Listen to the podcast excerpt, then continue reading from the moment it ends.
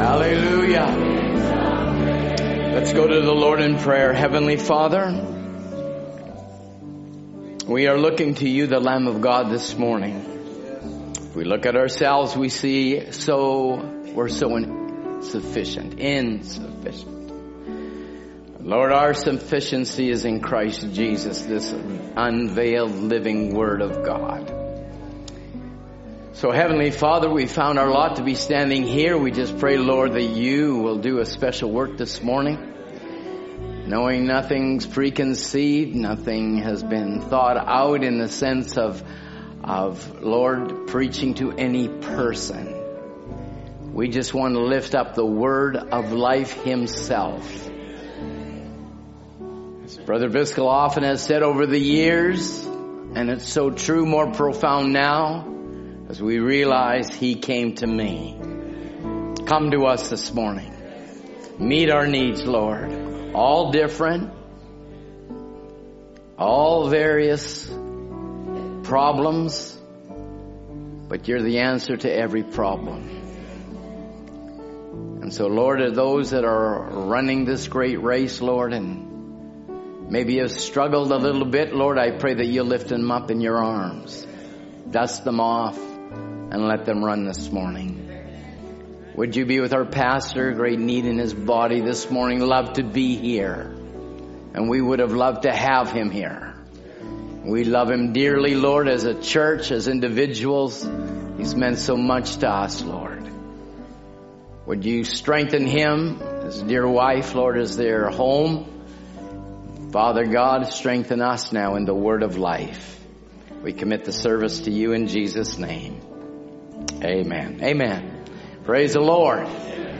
Well, I've only done this once or twice before in my 40 some odd years. I remember uh, inviting Brother Vin. Brother Vin was coming by years ago, was in a log church and, and Wednesday was, he was going to take Wednesday, Friday, Sunday and we announced it. Of course, the church full like it is now and in that, in that area. And, it, and, um, he called and, Wednesday afternoon I called him. I said, where are you? He says, I'm in Tucson. I said, what on earth are you doing in Tucson? He said, well, I'm not up there till Friday. I said, since when? We announced you would be here. He says, no, yes. He says, well, I won't be there. I said, okay. I said, the people are going to be very disappointed because I will be. And at the, of course, those that were in the log church, there was a, two little rooms at the front. One was for the radio, and the other room was the little pastor study.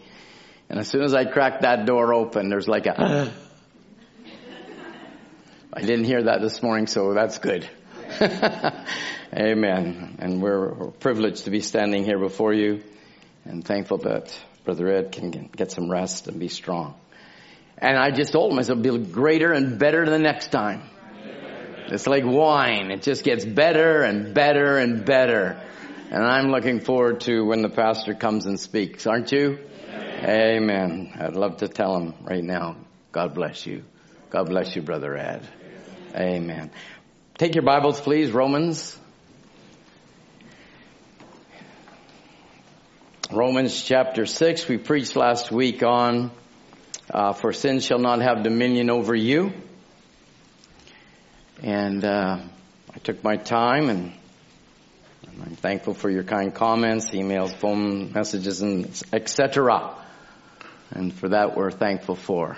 It's nice to see you again, Brother Lou. You're looking good. Amen. So I'd like to take a look at this again. I, just want to take it in a different area, go a different way. So when I do the right hand turn, I, I don't want anybody to go keep on going straight. Okay, follow me around the corner. So Romans chapter 6 verse 14. I'd like a, a, good confession from the Church of the Living God this morning. So the high priest can't move until you first speak it. That's what your prophet said. So let's uh, read uh, Romans 6 verse 14 together. For sin shall not have dominion over you. For you are not under the law, but under... Isn't that wonderful? May God add his blessing to the reading of his word. You may have your seats. I think that's a great, um, a great scripture. Great, brother Mark. No way. That is Brother Mark. Tina, is that you? My goodness, they, they were kids when they left here. You're still looking like a kid, Brother Mark. You haven't changed a bit. You look fantastic. Nice to have you here, Cloverdale. Amen. Anybody else that's surprising me this morning? God bless you all. Brother Kyle's hiding in the corner. My goodness. We feel like we're, we're back at home. Family. All right. So now we're taking a look at Romans chapter 6 verse 14. I'd like to take, as I, I did last week, and I will continue to go down through different scriptures, different translations, different punctuations, different Greek meanings. Not that we're Greek scholars, and you know, uh, just because a person takes a Greek definition doesn't mean that they're uh, a, a teacher. A teacher is a different gift. And teachers try to be preachers, stay teachers. Preachers stay preachers, not teachers. But when it all gets said and done, what was Brother Branham? Yeah, he fulfilled every every single one of them. So if we take what he says, eh, you know, one minute and say, "Hey, you're preaching like a preacher." Once you're a teacher, once you're, you know, what is he? Man, he's on the missions field. We're calling you apostle. we're getting scared, aren't? Hey, these are titles. But you know what? At the end of the day, we're sons of God.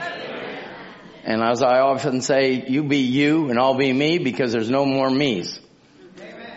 And there's only yous. So we just want to be what God has made us to be. We don't want to try and be somebody we're not. And if we just be what we are rather than what we think we are, we'll, we'll, we'll be alright.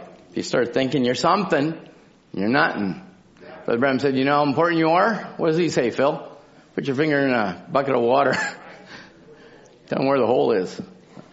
Tells you how important you think you are. But here we are looking at the Word of God and, and we're here this morning. And the Word of God, as we know, is our life. It's not to be added to or taken away from. We have been a privileged people. To recognize a prophet has come, privileged. Not everybody recognize him as that. I do. Uh, you don't have to. That's your revelation. I will. I do. And I accept his teachings. And so now what, I, what I'll be ministering now this morning is right from the Word of God. So you need to stay with me and I'll try and be as succinct as I can and, um, and trust it'll be a blessing to you. We took out of Romans 6 last week and I just want to do a little bit of a review. For the uh, Amplified says this, for sin will not longer be a master over you or sin won't have dominion over you. Anybody here that has been taught the Word of God knows that what is sin? Unbelief. Anybody here ever had unbelief? So I'm not going to ask you, did you sin? Because your sin might be different than my sin. But unbelief, that whatever you did is a product of that unbelief. If you believed, you wouldn't do it. So for us to say, have we do have we ever had unbelief? That's that's uh, that's a silly question almost. Of course, of course we've had unbelief. So no longer then will that unbelief master you. And, and really that's what we want to look at because you've had things in your life you've tried to master.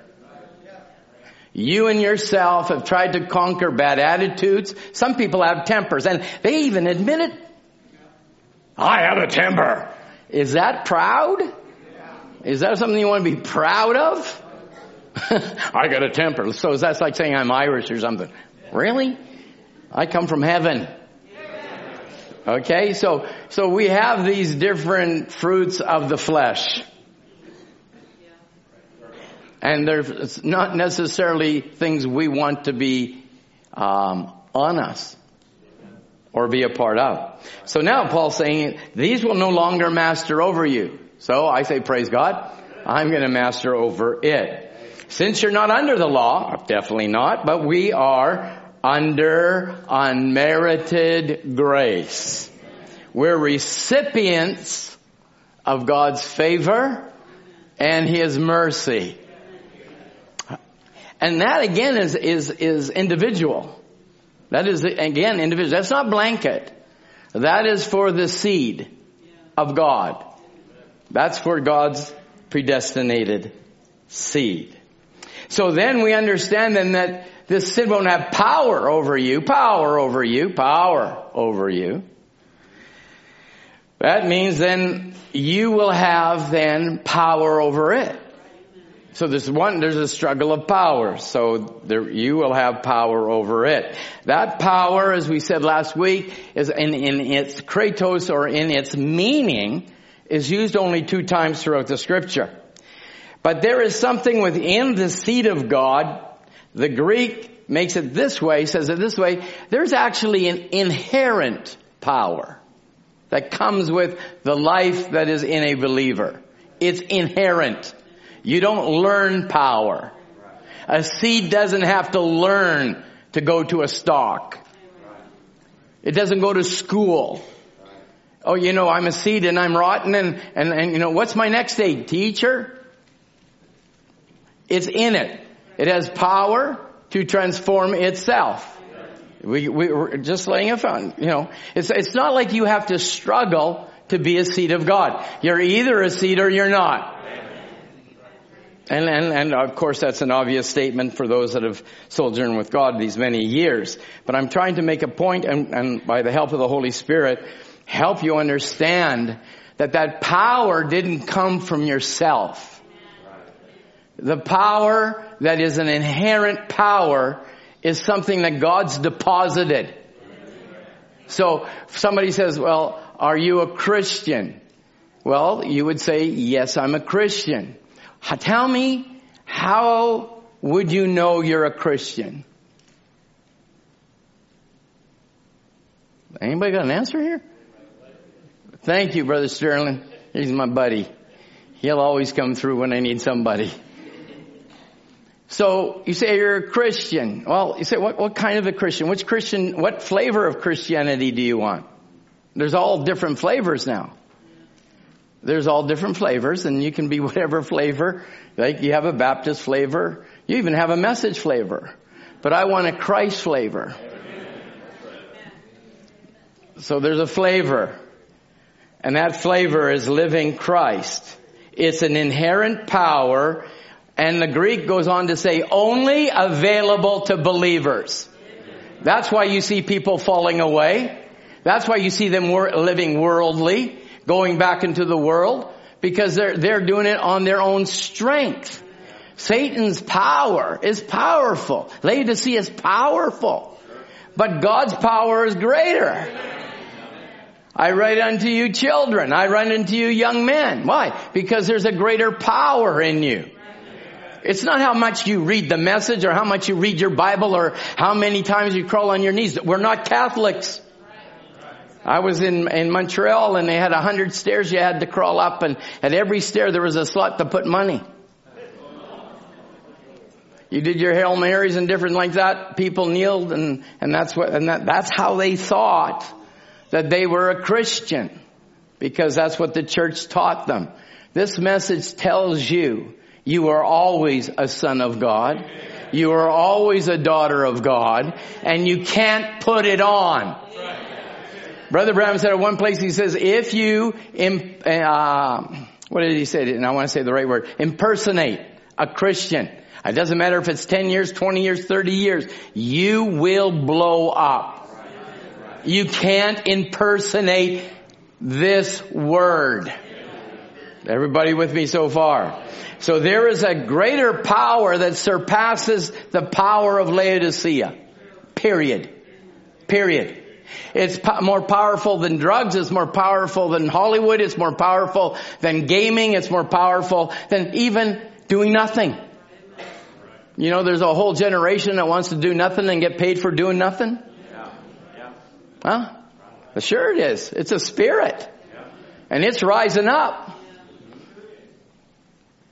Well, I'd love to get paid. I, I, I'd, I'd love to pay, get paid doing nothing, but there's something in me wouldn't, I couldn't be satisfied doing that. You can't be satisfied by doing that. So in the in accordance then to that energy or that power that's energizing that force within you, it's moving you to live for Christ. it's moving you to live for Christ. And that's why I feel so sorry for people that have make believe for 20 and 30 years.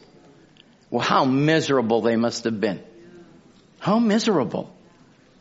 For me, it's a joy to pick up my Bible. For me, it's a joy to listen to a man. It's an actual joy.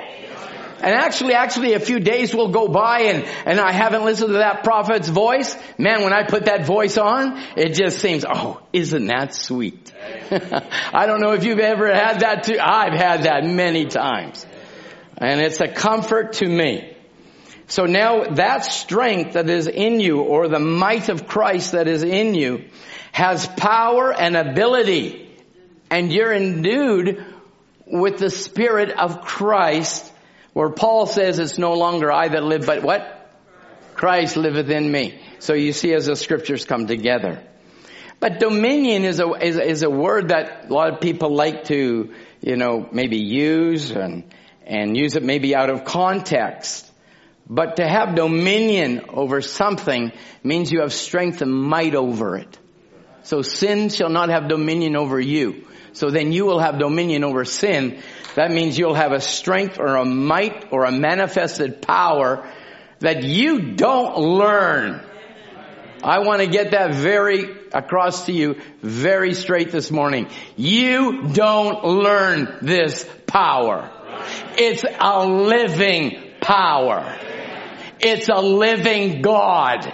And people have lukewarm and put this message as just a something low life. Don't get too excited. Well, I, I don't know. I, I really don't know about a statement like that. You get too excited. I've seen people get excited over stupid things. They get excited over Christmas. I just thought that I'd throw that at you because I was in a store the other day and I said to a lady, "What on earth are you doing?" She's putting up Christmas dinner decorations. I said, "We even have Thanksgiving. We haven't had Thanksgiving, and you know, you know me and Halloween. I hate it anyway. But they they haven't even had that yet, and Americans haven't even had their Thanksgiving. But you know, Christmas, it, it some sort of gives them a feeling of something. It's phony." Preached on years ago, Bing Crosby. I'm dreaming of a white Christmas. Really? I don't want to ruin your paradigm, but he, he beat his boy.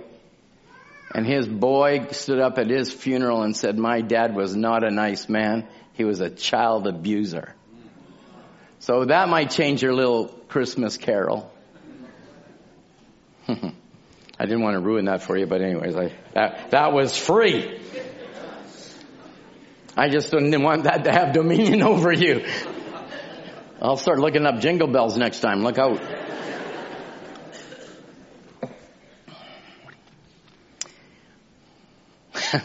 I shouldn't do that. I'm sorry. For the, we read the scripture and, and you know it well. And I love it and I've been uh, reveling in it. I'd like you to turn to Romans chapter 8, just a page over. Maybe two for some, maybe not. Romans 8, 29. Wonderful scripture. Pentecostals hate it. I took this scripture up in uh, Quesnel when, uh, when Brother Alex and Sister Wakina were up there and and uh, Sister Isabel, Harry Weber, Scotty Weber. There's about 40 Pentecostal people and I had one service left. We did all day services. I didn't know, I, you know, we didn't have these one hour services. Brother Alex told me, he said, I had more fellowship with you in Quesnel than I did here. I've been here 10 years and we haven't even spent five minutes together. But I, I, I thought I'd take Romans chapter 8, 29 and, and, and go through predestination of the seed. And, uh, man, I raked that Pentecostal putty cat the wrong way. Ah, we don't believe in this. I said, no. They said, yes. And he jumped up and said, if I knew that you were going to cover, you know, Romans 28, 27, 28, 29, he said, I needed to study it before I came here. I said, man, I don't need to study it. I am it. That's what I am. And he jumped up and started saying nasty things about me and things like that. Nasty things about the message. But this is one, this is a very wonderful truth. And I just like to just uh, maybe look at it and look at it a little differently here again. The Bible says this in verse 28, and we know that all things work together for good to them that love God, to them who are called according to his purpose. For whom he did foreknow, he also did predestinate to be conformed to the image of his son, that he might be the firstborn among many brethren. Wonderful scripture. Wonderful. But I'd like to take a look at that word and we just ended the service last service on this word. For whom he did foreknow, he also did predestinate to be what? Conformed to the image of his son. Well, we're so often we, we understand through unveiling of God and mighty God unveiled before us and, and every, everybody that uh, is here that has walked with the message, walked with Christ, you understand what enmorphy means. Right? God changing his outward appearance. True? Or can I say it this way? He changes his mask. That's God emorphy. So then when he changed his mask, the God that was above us came down and fashioned himself as a man and walked before Abraham. That was God emorphy. And as we've preached for years then, before God can change his mask, there has to be a prophet to recognize the change of the mask. Everybody's has that. I preached on it. And if you just want to look it up in your lexicon, it's, it's all there. It's nothing that's super duper spiritual. It's just if you just did a little bit of reading, you'd find that there. So then whenever God changes his mask, there's a prophet on the scene to let you know he's changed his mask. And we can change that in various forms. He changed and became Jehovah Shalom at the time of Gideon. But there had to be a prophet on the scene, Gideon, to know that the pro- that God had changed his mask. John the Baptist, prophet. God came down, God above us, God with us. We got that, right? So God changed his mask and his mask was in Jesus. Then he went back to the pillar of fire and Paul was here present to let you know he changed his mask. True? So then in this day, a prophet's on the scene and said, now God that was in Jesus now is in you. So we needed a prophet to tell us God is living in a people. People assumed that he was, but then it was a certain kind of people. The elected, a lady, and bride of Jesus Christ. She is him. So those are all services in itself and I just briefly went over that. But that's God emorphy. So that's on the outside. We will change our body. And we preached on the theophany. We bypassed our theophany, but there's a groaning to go back to that word body. But that, that, that is something we bypass. Everybody understand that so far? I haven't lost anybody in any terminology yet. Everybody there okay with me? But Paul is saying here, then the predestinated or the foreknown of God will be conformed to the image of his son. That uh, conformed is son morphu, not in morphe. Okay? So in morphe is outer. Son morphu is inner. So then there has to be something that changed the inner. Hmm? Because it's going to catch up to the outer. Or the outer is going to catch up to the inner. Right? Okay, we'll just, we'll just labor now on this for a little bit. For whom he did foreknow, he also did predestinate to be conformed or some morphu, to be in the image of his son. Son morphu, conformed, means then together son with morphe refers to the conformity of children of God to the image of his son, to resemble his son, to be like the form and image of his son. Morphu refers to the inner reality. Come on. I'm just bringing you along on this little journey this morning. So then we are to be the predestinated, the predestinated that are the gene, that are the germ, those that are germs are going to be conformed to his image. And that conformity comes from within. And I, I ended off with the song, Jesus where? On the outside working towards the inside? I, I, I ask these questions to keep you awake. So what is it? Uh, you've sung it for years. It's Jesus on the working toward the outside. So we know that there's going to be change on the outside. But before there can be a change on the outside, there better be a change on the inside. And that is called a born again experience. All unbelief burned out. Mmm. That's marvelous, Brother Tom. Thank you. I'm talking to myself again. Son morpho. It's to be conformed. It is, it's a two word, means with morphe, with a form. And conforming then now to the image of his son. And that we might be then, that he is the firstborn of many brethren. That means there's other brethren coming. And I'm one of them. One of them. So this son Morphe being conformed is now the inner reality. That's why he said, you never seen the real me yet. I'm just helping, I just want you to think a little bit deeper than hallelujah and go home. So then, the morpho now refers to an inner reality or the inward real form. Hmm. That's when you know the things I used to do, I don't do them no more. The unbelief I used to have, I have it no more. The son morpho is a conforming,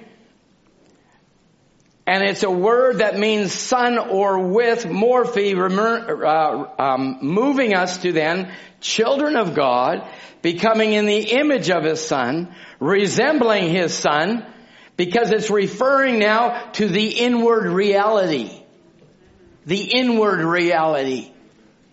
The inward. The actions that we do. Brother Murphy made mention to it, and I, I love it. It's automatos. That means every seed shall bring forth of its kind. It does it automatically. It does it automatically. I don't study to become smarter. I lay before God to be more like Him.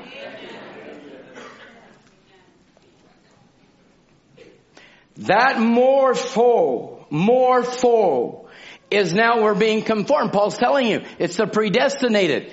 It's the chosen. It's the elected that get the morpho. And that morpho is that inward real form of something. Now watch this now. Once that becomes a reality, are you listening?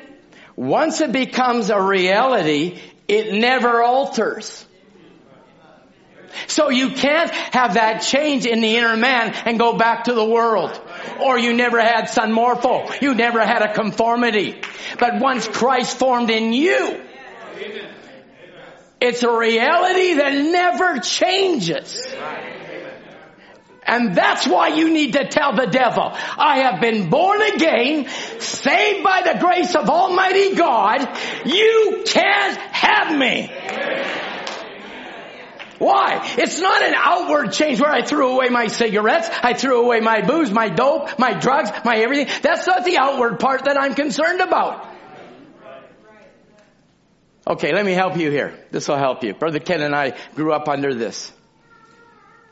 God sees my heart. That's what my mom used to say. God sees my heart. I said, if your heart was changed, your outward would change. Too deep for them. Because it, it, to them it's always that good feeling. God knows my heart. Knows your heart what? Knows your heart you want to be saved or knows your heart that you just want to live a good life? Of course he knows your heart. The Bible says that's not a great revelation. He's a discerner of the thought and intent of the heart. So God knows your heart all right. He knows whether or not you'll accept Christ or not accept Christ.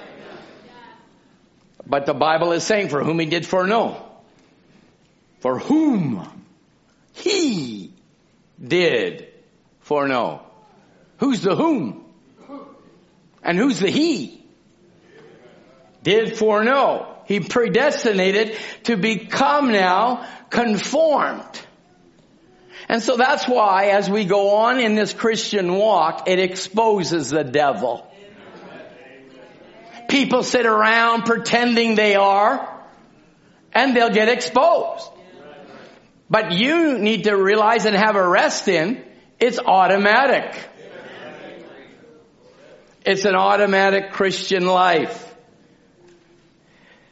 So now you're being some morpho to the image that means thus it's a conformity to resemble Him. Let the beauty of be seen in me. That's what Paul's writing about. Let the beauty of Jesus be seen in me. Judas lived it out in the flesh, but he couldn't live it out in the soul realm. Still with me? All right. So then the morpho means to the inner reality or the inward real form of something that can never be altered to what is really on the inside. Morpho is inside. Morphe, outside. We got that. Morphe means a form in the sense of an outward appearance or a changing of masks. The word morpho is more of a noun referring to the inside. The real you. Hmm. Have I seen the real Gary yet? Or have you seen the real Tom yet? My little children, why don't you turn to Galatians so we just, so we have scripture, scripture, scripture, scripture. Galatians chapter 4, verse 19.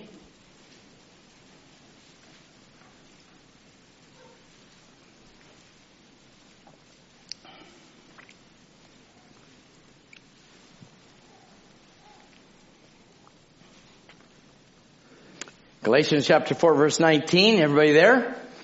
My little children of whom I travail in birth again until Christ be where? Formed. Where? In you. Till Christ be formed in you. For the word of God is quick and powerful, sharper than any two-edged sword, piercing even to the dividing asunder of soul and spirit, and of the joint and marrow and is a discerner of what? The intent, thought and intent of the heart. That inner you. Hmm. For the Word of God speaks alive and it's full of power, making it active. Now, Now that we've got thus far, this step, let's go to the next step. We're not quite turning the corner yet. How many believe then, if you are a seed of God, and you desire, or as we've been preaching on the groaning of God, and you're groaning to be like Jesus, how many would want that to happen now? Not tomorrow. Not till the next service.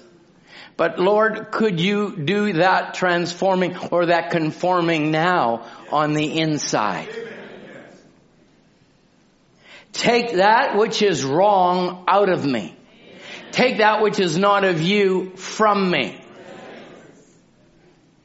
Take all unbelief out of me. Now, unbelief hangs around. It hangs around. It does. And you will have your critics. You will have those that sit amongst you and criticize you. But saints of God, the thing that you don't have to worry about, if they're criticizing this, they haven't seen this. But this brings out this. I don't want to, I don't want to complicate it, but I just like to bring it along now. That which is on the inside comes out to the outside. That's why even the world Christian, worldly Christian, worldly Christians say, what would Jesus do? Because there's an action that comes with confession. Here, now, can you imagine? Here's Brother Branham. How many services have we got on tape or how many healing lines and discernment things and all these sort of things and people rise up after the fact and they're going to criticize now Brother Branham. So I, I just thought I'd, I just had this here. Brother Branham had his own critics. So don't worry about yours. There's no new thing under the sun. So Brother Branham had this gentleman come, to, come talk to him. And he talks about, he says, you've had some failures. You've had some failures. He said, you prayed for people that never got healed. Brother Branham said, it's according to their faith. He said, but when I say, thus saith the Lord, it's thus saith the Lord. See, people don't get that. They think everybody that he prayed for got healed. It's their faith that heals you. Brother Branham said, I can't heal you. How many ever heard that before? Of course. I can't heal you. Brother Branham, he said, he's already healed you. If you can get the people to believe you, nothing would stand in the midst of your prayers, not even cancer. That's what we believe. So he said to Brother Branham, you had some failures. Brother Branham turns around and says, why don't you talk about the successes? I remember talking to a preacher one time when I, I got saved and my mom said to me, you've got to go see Reverend Packham. I said, Reverend Packham? I said, really mom? That's, that's your absolute? I'm got to go see Reverend Packham. Yes, you got to go see Reverend Packham. I said, okay, I'll go see Reverend Packham if it makes it. He was a United Church minister. So I walked up to his door and of course he'd heard about my fanaticism, what he called fanaticism. And he invited me in. And as he's to- uh, toking, as he's smoking, you can see my culture. as he was smoking on his cigarette, he invited me in. And I said, praise God I got delivered from those things. That set the tone. But that was not an outside transform. That was an inside conform. So we sat down and he poured me a cup of tea and he says, I understand, Tom, that you got religion. I said, no, sir, I never got religion. I got born again. Well, he couldn't figure out the difference, but I know the difference. I'm not a religious Mooney. I am a son of God. He says, well, I understand that you're following this man called William Branham. I said, absolutely. He says, that's what I'm afraid of. Why? I said. Why?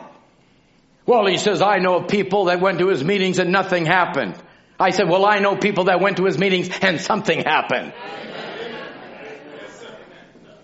The devil will always point you to the negative. Jesus wants to point you to the positive. I can do all things through Christ Jesus. That strengtheneth me. Well, he says, well, he says, you don't have to get so wound up. I said, well, I said, I got something to be wound up about. He says, well, he said, uh, why are you believe that Brother Branham is a prophet? I said, well, let me ask you a question. Are we in the coming of the Lord? Well, that was way too deep for him. Are we in the coming of the Lord? Oh, that was way over his pay grade. So I said, well, the Bible says that Jesus is coming. And I said, before he can come, as it was in the days of Noah, so shall it be in the days of the revealing of the Son of Man. I said, then if Noah was a prophet, and he was trying to get the people into the ark, there has to be a prophet today to get us back into the ark. He goes, Tom, time's up. Time's up. Well, I was happy. Close the door on your way out. So I, I did. But you've always got people looking at the negative. I always love to talk about the positive. Amen. And so now here is a critic coming to Brother Branham. He says, uh, uh, he says, why don't you talk about the successes? He says the reason for it is, he says your heart's away from God. When you start to criticize the word, your heart is away from God. And it's moving you, he says. Now, here's a prophet discerning him. He says, it's moving you to a theological experience. That's what he said. He says it's moving you to a theological experience. I said, there you are. He said, I heard in one of your sermons that Jesus said, the things that I do, you shall do also. Said, let's see you break the bread now, feed the 5,000, and let me, let me see you turn the water to wine. This is what he's saying to Brother Branham. I said, we are in our infancy. We are moving up quick as we get you bunch of formal fanatics out of the way. Ooh, there were not too many amens. I think you were thinking about that statement before I said it. Let me help you now. He said, why aren't we, why aren't you turning the bread, uh, multi- multiplying the bread and turning the water into wine? He said, we are in our infancy. This is 1956. He said, we are moving up and quick as we get you bunch of formal fanatics out of the way, we'll be doing that. But we're doing, he said, I said, now healing's not questioned anymore. Even the doctors recognize that. The best medical associations in whole America, medical association, recognizes divine healing comes through the blood of Jesus Christ. He said, that's right. I said, if we can get you bunch of unbelievers out of a way long enough to get God moving through the crowd, you'll see such things that'll take place. We're moving up into that. Look at the miracles. Jesus started the same way. It moved right up finally to the resurrection of the dead. So do you think that he had his critics? Sure he did. And you'll have yours. Believe, he said, with all your heart, brother. Believe with all your heart. You, and this is where I said last, last week, if you, I looked up in the balcony, I said, look on me. You guys were looking all the way around the room. I said, look on me. Here's the quote for you. As you've waited for this time, if you've done that, God will have some place of contact for you. It's a deep calling to a deep and there's a deep to respond.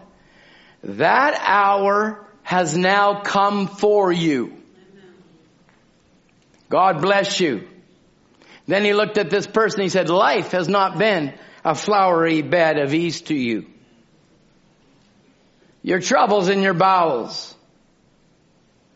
I see some kind of operation, an abscess, and a doctor lanced it. I see him looking around. He wants to operate. But you have prayed and believe. I see. You got some trouble with your home too. You got a wife that's something wrong in her back, slipped under the vertebrae. I see a younger woman that's got swelling. It's your daughter. It's your daughter-in-law. That's right. She doesn't even belong to the church of God. Go home, brother. God has visited you. God bless you. Hallelujah. Your hour has come. So now there comes a point that we have to realize that our hour also has come. It's come to be what God has purposed us to be. He said in this other place, in this other quote here, you've come to the Father's house expecting tonight. You wanted to come. He sent His Son. He died. He put a deposit in there for your healing. Now the hour has come for you to make your decision. Amen.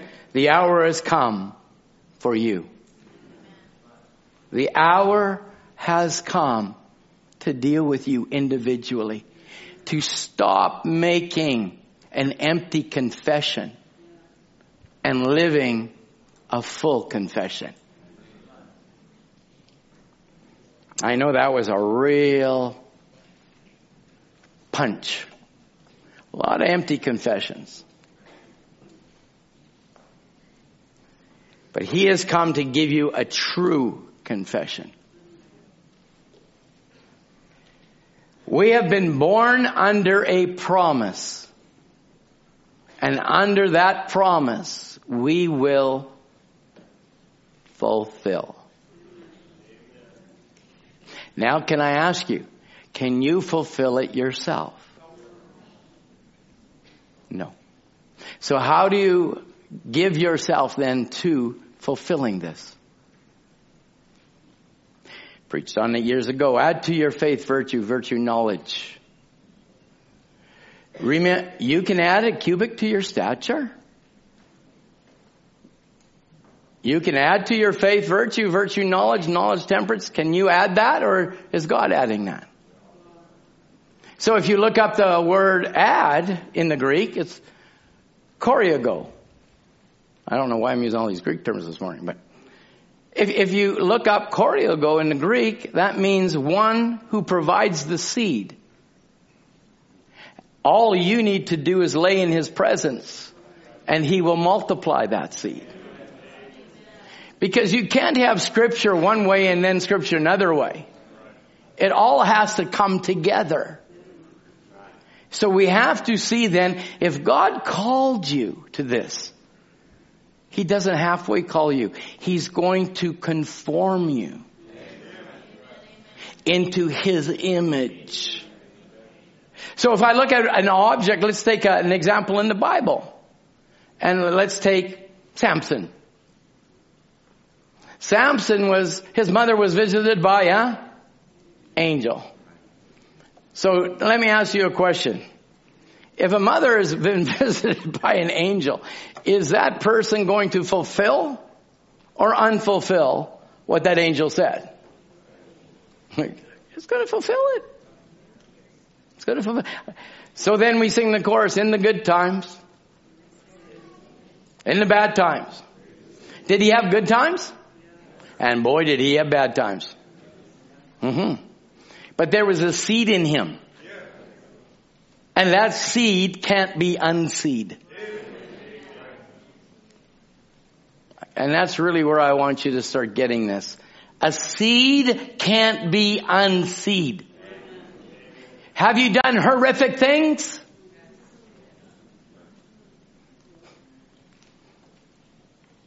One honest person here.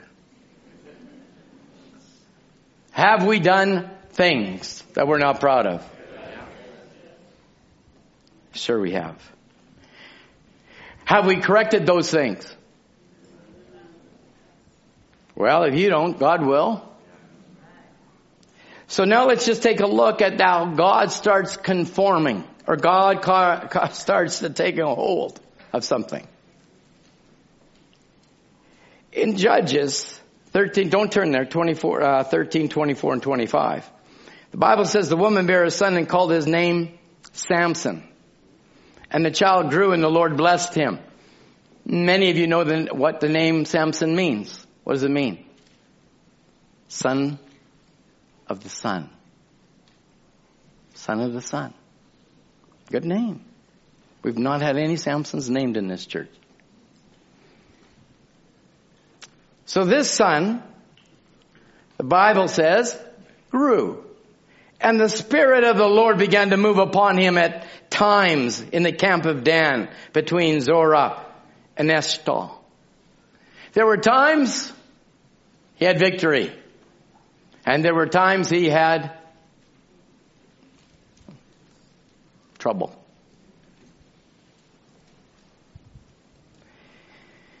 He had victory, Jeff, after victory. Here he was, slaying lions, catching 300 foxes. Have you ever tried to catch one? I did. I ran around the golf course for about eight hours. the old days when I worked on a golf course up in Chilliwack, you know, I, I was a greens uh, keep uh, cleaner or whatever they call it. I had I'm I'm the I had a big title, weed picker, and I had to pick weeds before the golfer showed up. And the way that you did it, you know how big a green is. You take a, a peg and a string and you run it to the end and you, you go all along that string and you pick out every weed. And then you move it a half an inch. Do you know how big that greens are? Uh, they are a long time. I even talk to weeds. But once in a while when I'm in the middle of the green, here comes this fox. And I said, I'm going to get you, fox. I, you know, I always wanted a pelt of a fox. Now, that sounds a little radical today, but in those days it wasn't so radical. And I thought I could get myself a fox. Do you think I could catch that fox? I knew where his den was. So I finally found his den and I looked down into the den and there was hundreds of golf balls. I said, I've made my fortune. I put my hand down that thing and I pulled out the golf ball and they all been chewed up because they always thought they were eggs. Foxes like eggs. But you can't hit a golf ball once they're all marked up. So I didn't make my fortune. But can you imagine the Holy Spirit, the Spirit of God on him to catch 300 foxes, light their tails on fire, and destroy the crop of the enemy? That wasn't a small feat. That was supernatural. So here we go. Here we go. He rips the lion in half. Honey comes out of the lion. I preached on that. There will be honey out of your trial. Don't worry about it. You got your 300 foxes, right? He chopped those Philistines down till they are heaps upon heaps. He had campaign after campaign. But there's a devil that wants to take away what God wants to do for you. He was told by an angel. He was called by an angel to be a judge over Israel. So here he was. Brother Branham said, God starts to move on him and he has victory and he has campaigns and has spiritual years and he, and he goes on and people love him and all of a sudden there's a weak spot. What does Brother Branham say? Every man has a weak link. I'll help you. Link. Everybody has a weak link. He says, guard those weak links. And now Samson's weak link was women. That's what it was. But when he fell into the clutches, because I don't have time to dramatize all of uh, uh, all of Samson's life, but there came a point where he yielded to it. And once you yield to it, you're going to be in trouble. And what did it lead to? The blinding of his eyes and the loss of his power. Imagine, imagine. No man has ever been like Samson. And Samson gave over to his weakness. And because of his weakness, there were consequences. And because of that consequence, he ended up in the prison house. And he ended up blinded. Whatsoever a man sows, that's what he shall reap. God is not mocked.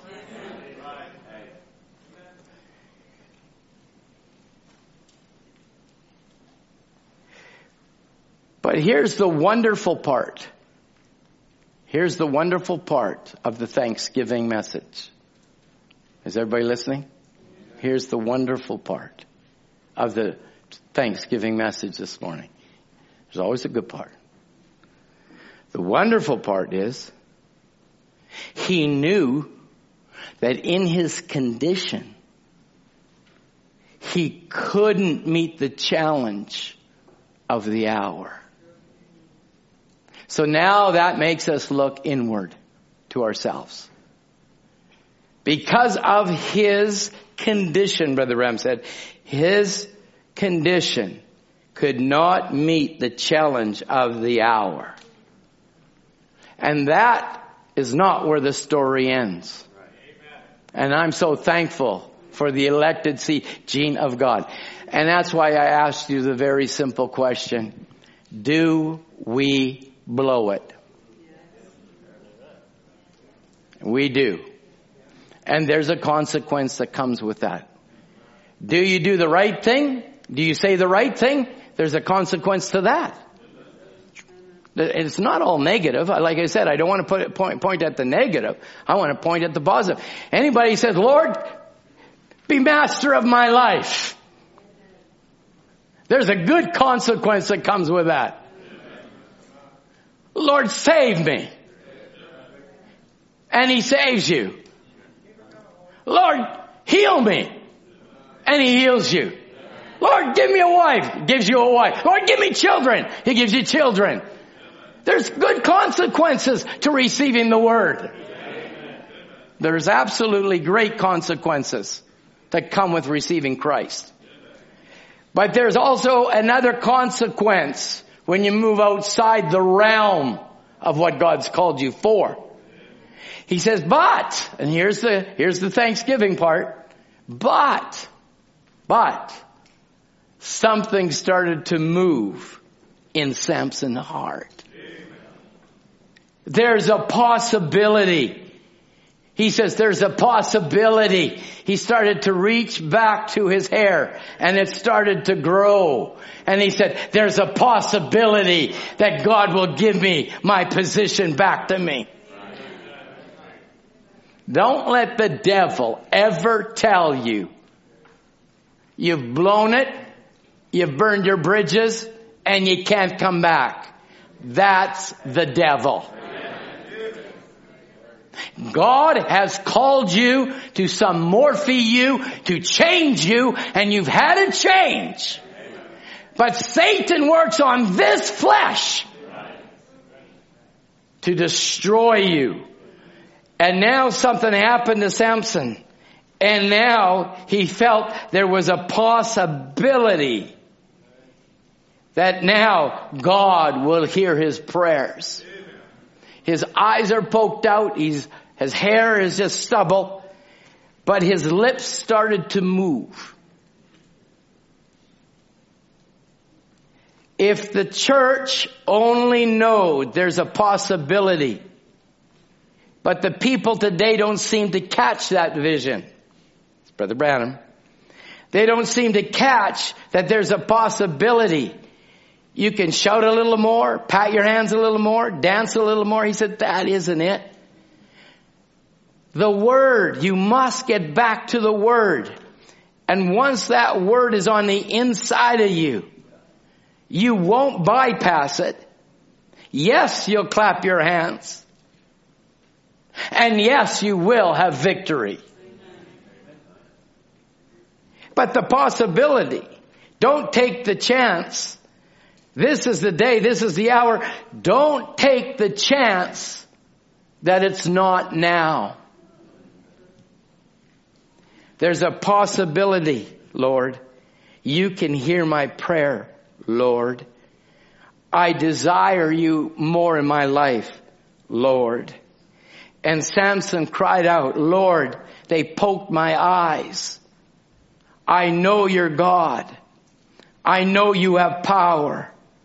I know you can set me free from these fetters. Just once more, Lord.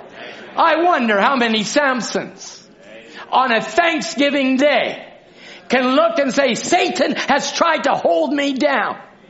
But I want God to loose my feather, fetters, open my eyes to see God's promise. People been bound for years. They're caustic, mean and nasty. That's not the inside. An inside man will be Christ man. It's the outside we're dealing with right here. He said he cried out, Lord, they poked my eye. Satan has poked my, you gotta put the onus on the person. The devil. Poke my eyes out. He says, here I am. Would you one more time? In all my sincerity, I've been blinded. I'll pay the price. But Lord, I'm asking you to move one more time. Here's the problem. Brother Branham said, are we willing to pay the price? To have God start to move in our lives.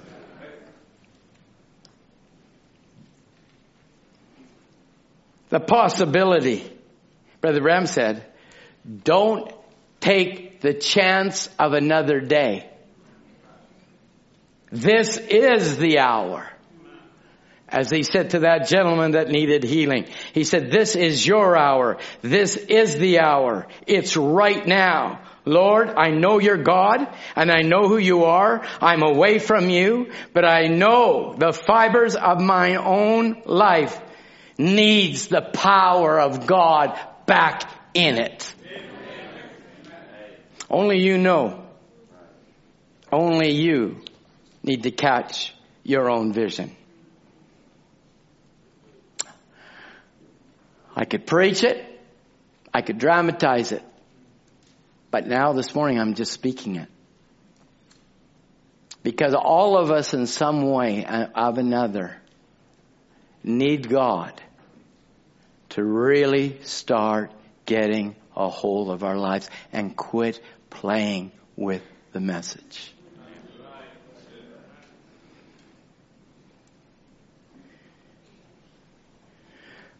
Would you mind me just, I just had a couple of remarks here and I don't plan on holding you much longer. I've been an hour. Where has your meditation taken you? Or I, I'm sorry, I didn't even leave it there. Where has my meditation taken us? Because I got to put myself there too.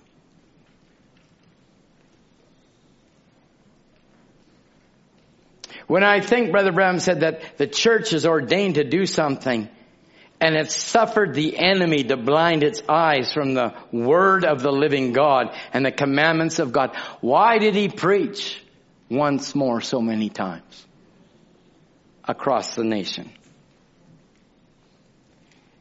We've been blinded when we've been ordained. We sported with sin when we've been called to overcome sin. Humiliated?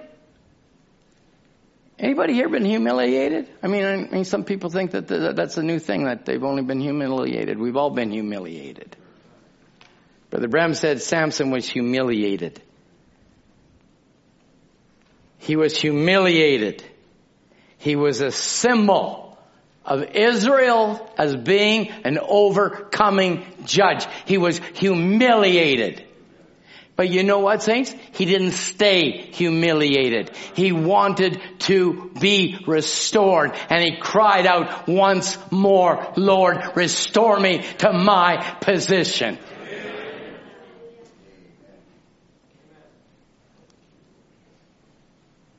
Branham said if the enemy could only blind your eyes of the real thing of God, he'll walk right over you. No matter what God does and vindicates before you, the scripture still proves it has power. If your eyes are not open to the things of God, you'll walk right out over it as a blind man. But Samson had the right prayer. Lord, avenge my eyes.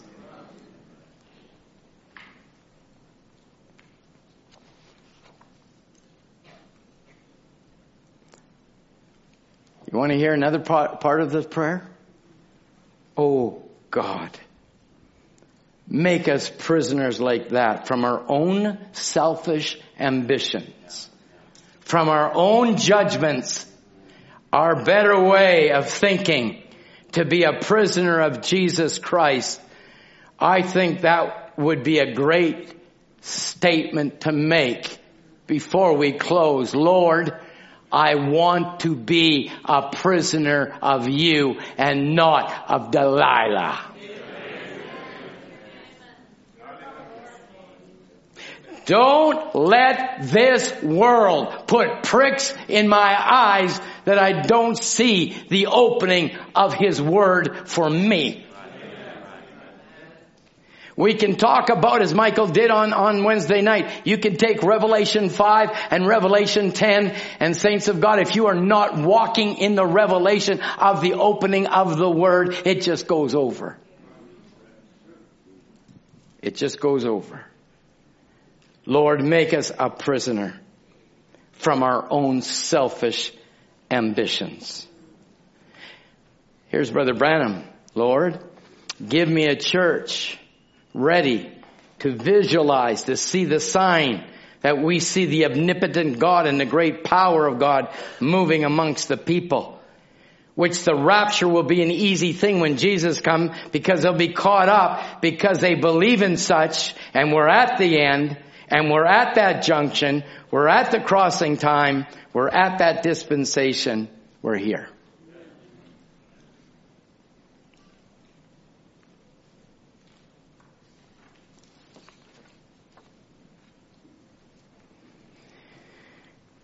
If you haven't recognized once more, Lord, as, as the title that he preached, I think five or six times, you'll recognize the church in its condition in 1956 or deceived church by the world, 1959 or the present state of the church, June 28, 1963.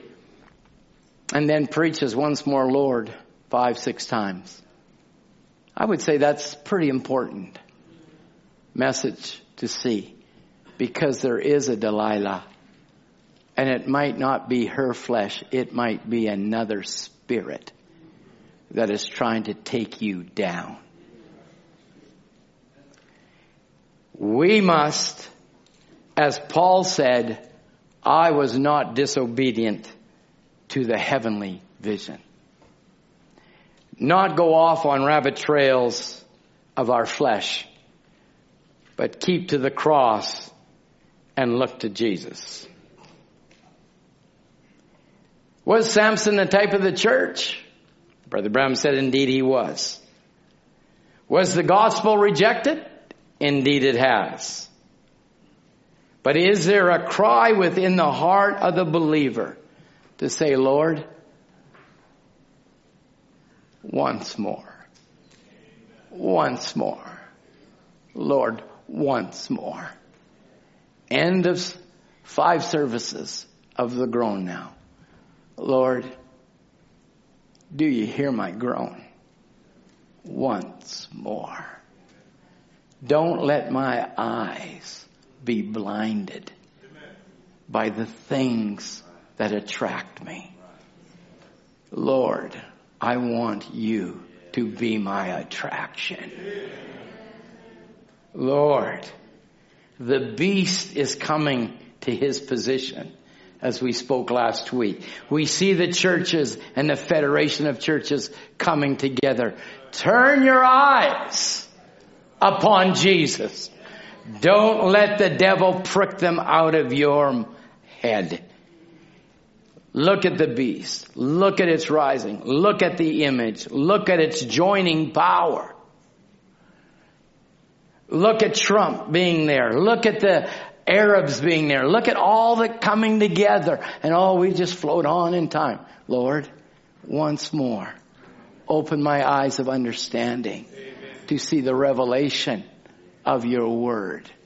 Don't poke my spiritual eyes out of me.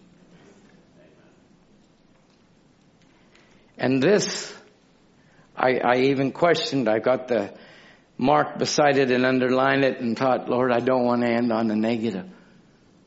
Don't want to end on the negative. But he said the trouble of it is the church today is not like Samson and they're not willing to pay the price. That's the church, not the bride. I want you to take that in now. There's the positive. He's talking about the church. They're not willing to pay the price, but the bride is willing to pay the price. Why? Because now the presence of God has sunmorphed me. He has changed the inner man to come into the image of Christ.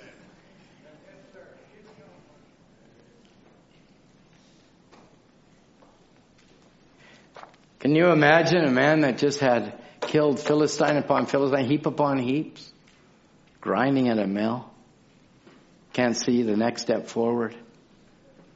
But there was something within him that said, Lord, avenge my eyes, Lord. And God called him to judge Israel, and we know the scripture that he killed more at his death than he did through his whole ministry. God's not finished with you or I. And if there's something that we need to clean up with out of our lives, let's just clean it up. Does that mean you're not saved? Well, if you want to mean it, that, that you can have that. But if you're a seed of God and you've gone, Samson, when? What are you doing, Samson? Does it mean you're not saved then, Doug? I can't believe that. If God has done something to change on your inside, your outside has been attacked. And I say, rise up within yourself, Samson. Pray the right prayer. Pay the price. Count the cost. And do what is needed to walk with Jesus Christ. Musicians, please come. He realized he was at the end of the growing period. The hair was so long and he felt the locks again. Maybe you've gone a long time needing the Holy Spirit to move on your life. But you could reach back and promise and say, Lord, you know my heart. I've loved you since my youth. And I want you to live through me. I don't want to live a lukewarm message life. I want the power of God to live through me. There's a price to pay. Brother Branham said there's a price to pay. There's a price to pay. And don't try and put your mistakes under the rug.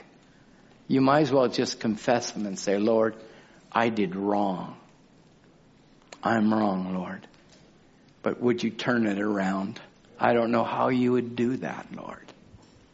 And you say, well, Brother Tom, who are you preaching to? I don't know. I wasn't supposed to preach this morning. But maybe there's one here that says, I'm willing to stand and pay the price, Brother Tom, because it's been so cold and I want the fire of God to burn on. Maybe you want to bow your heads because I don't want you to see. I want those that have felt that I'm willing to pay the price. Your own individual price. God bless you, sister. If you want to stand and say, I'll pay the price, I don't care. I'm in a mess anyway. I'm just in a mess. And I need the God to come down and take me out of this mess. God bless you and you. God bless you. Have thine own way, Lord. God bless you and you and you. I'm Samson.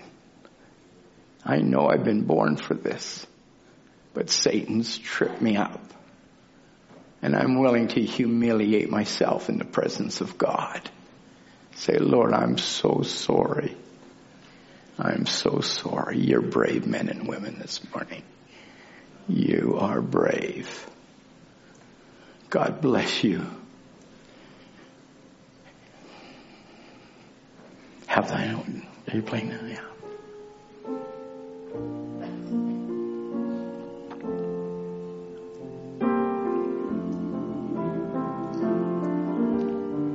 Just as I am standing here in the presence of God, not in emotion. But you've stood willingly. And I know my God will honor that. I don't know your problems. I don't know your situation. But He does. I know you know you're a seed of God. There's been a transforming power within.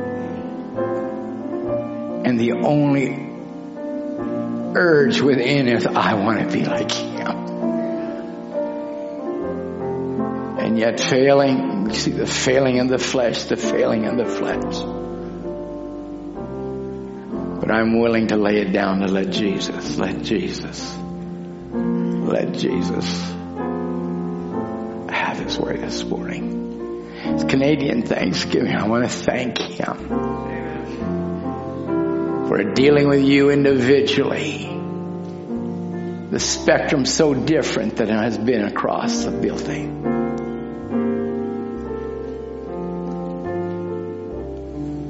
Ones you would never think and yet God dealing with. I thank God for your lives.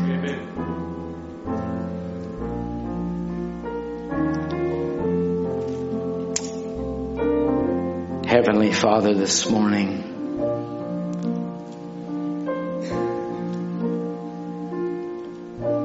you've done great work, a great work within the hearts of these saints that have stood, Lord. Great work. They've identified something within their own lives, willing themselves to say, Satan, thus far, no further.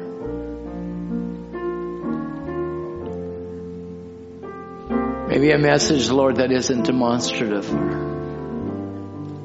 but something that would speak to the heart of your children. Realizing at the very onset of this service, sin shall not have dominion over you. It never had it over Samson because your prophet said he reached back and said, I'm willing to pay the price. Brought him to a prison house, shaved him bald, poked out his eyes. There was a consequence for his action. But there is also a consequence for his believing, Lord. And he destroyed more of Satan's kingdom than through his life. May Satan's kingdom shake and suffer this morning. Brave men and women have stood.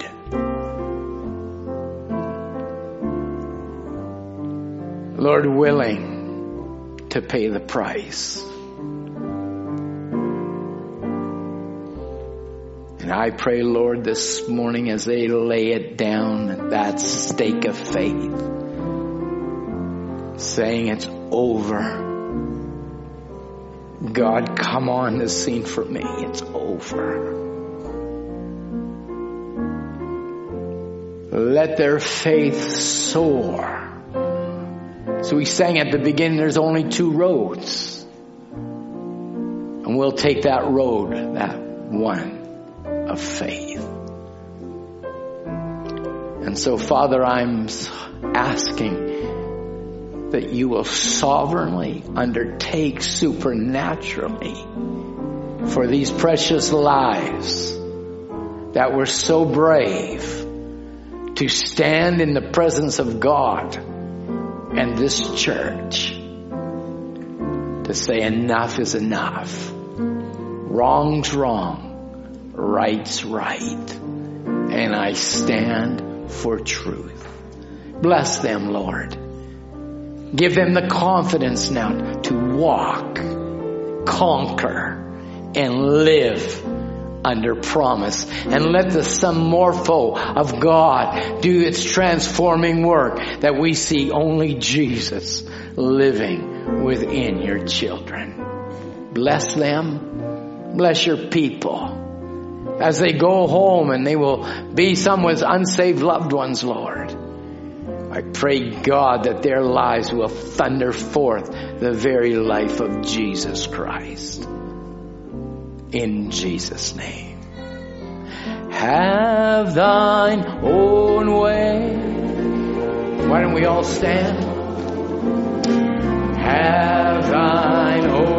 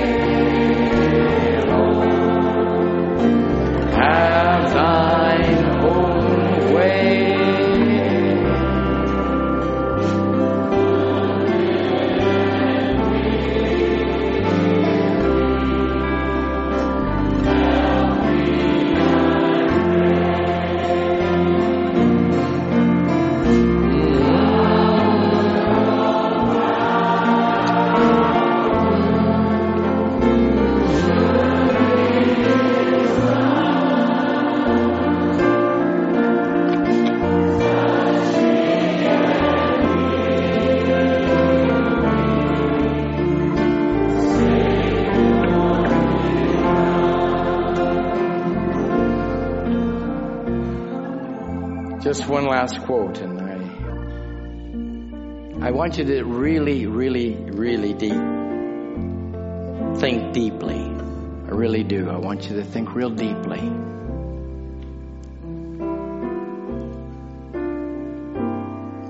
Brother Branham is very, very, very, very pointed in his statements when he cried out, Lord, let me die with my enemy.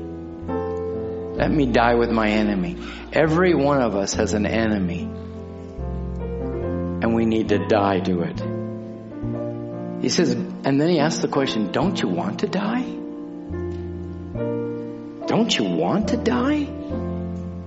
He said, The only possibility of a revival is for you to die. You blinded Samson. Can't you see that Delilah blinded your eyes? The only way you'll ever bring back the strength to the church is to die to the enemy that's got you in worldlyism. You know what then Samson's reply was? Here's the positive, Michael. then let me die with my enemy. I want that to be on your lips as we close. I'm going to close in a word of prayer. Every one of us has got an enemy. I'm not talking about the brother or sister around you. Please look a little bit deeper than that. Look within your own selves.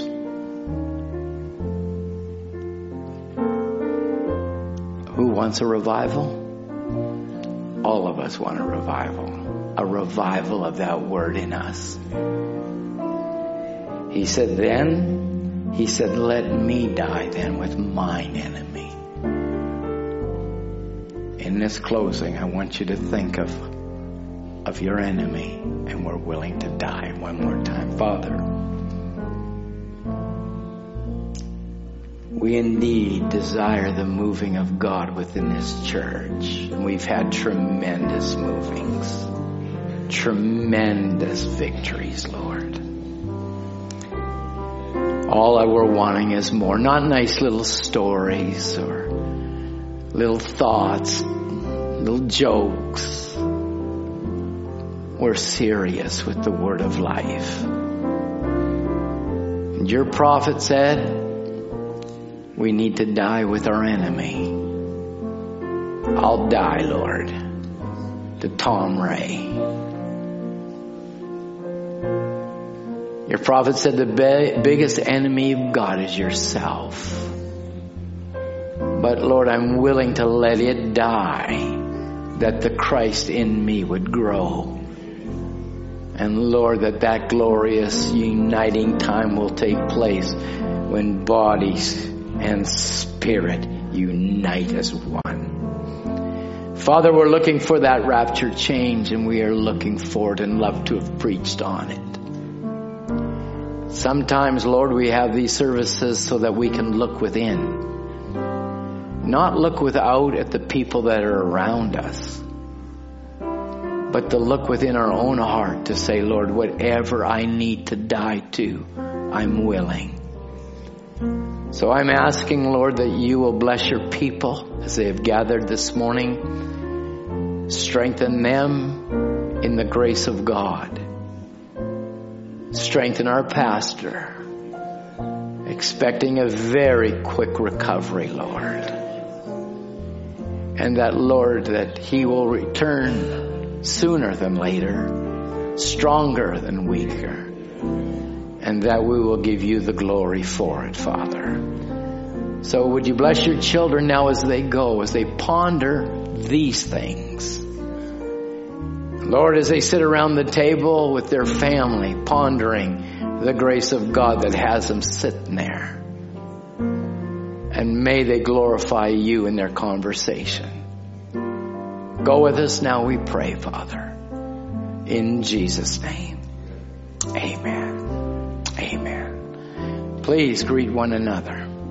You're dismissed in Jesus' name. And nice to have you all here. Mar, Tina, nice to see you. God bless you.